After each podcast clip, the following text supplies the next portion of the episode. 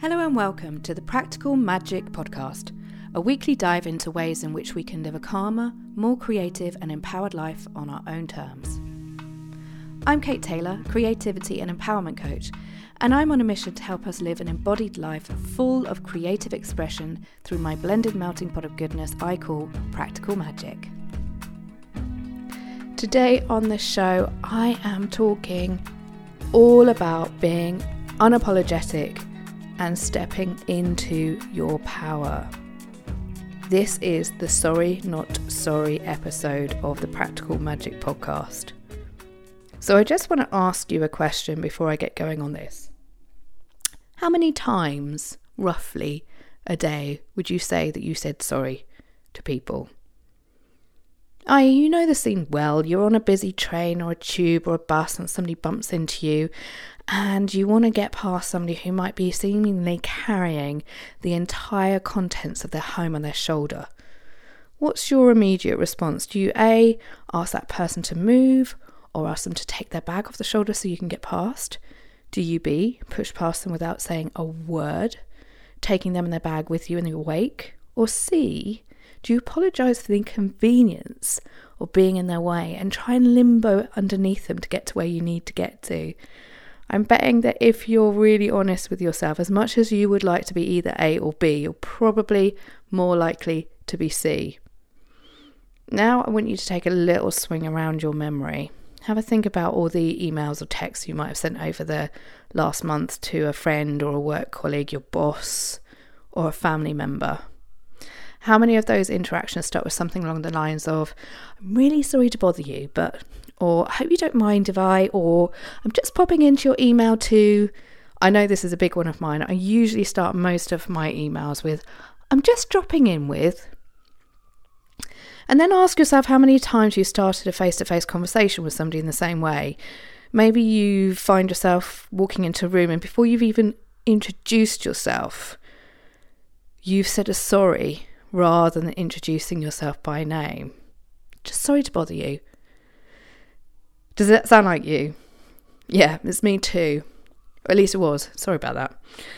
But let's get real about this. If you totted up the amount of times you dish out the apologies in one form or another throughout the day or week or a month, it could get into really big numbers, right?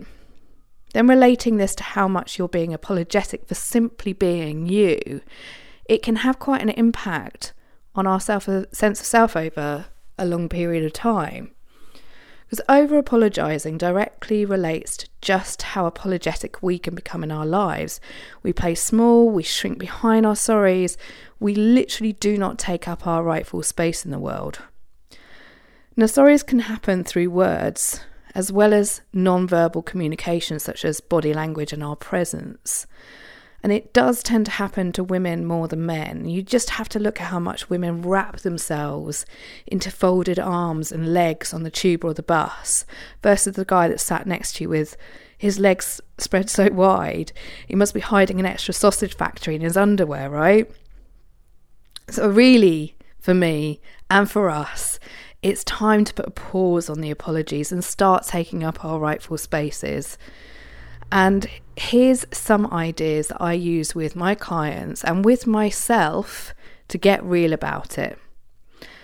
So, what you can do is you can list out your sorries and make a note, take a diary for a week and just list out how many times you're apologizing each day and the kind of things you apologize for, whether it's walking into a room, disturbing somebody, joining a conversation, or wanting to get past someone or wanting somebody to do something for you.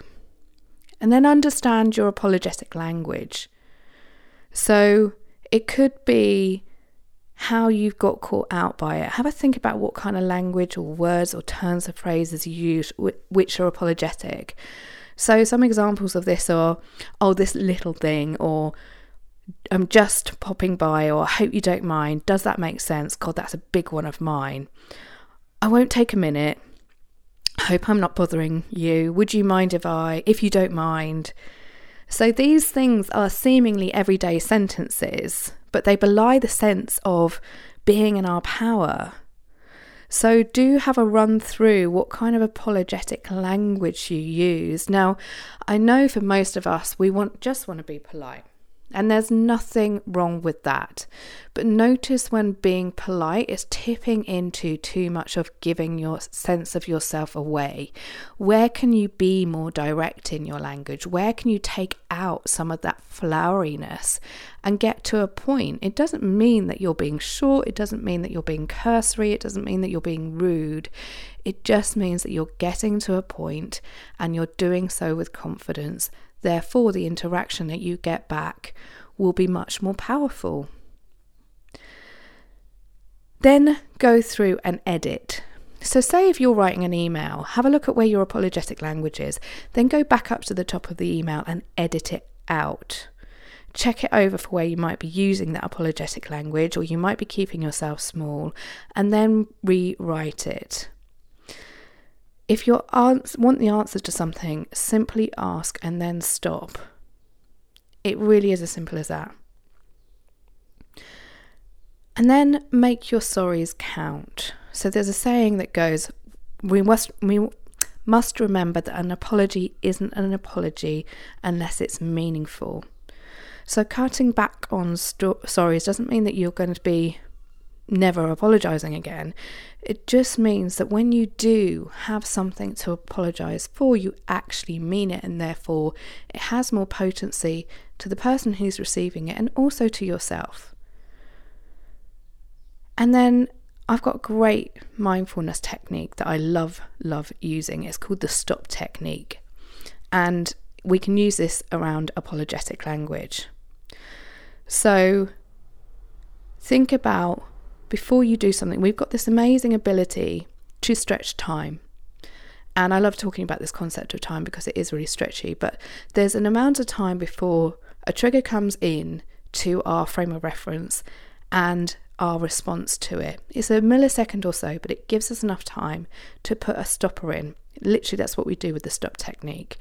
So, before you go to apologize for something or before you go to do your normal reaction of being apologetic, put this stop technique in. And the stop technique spells out stop. So, S is stop.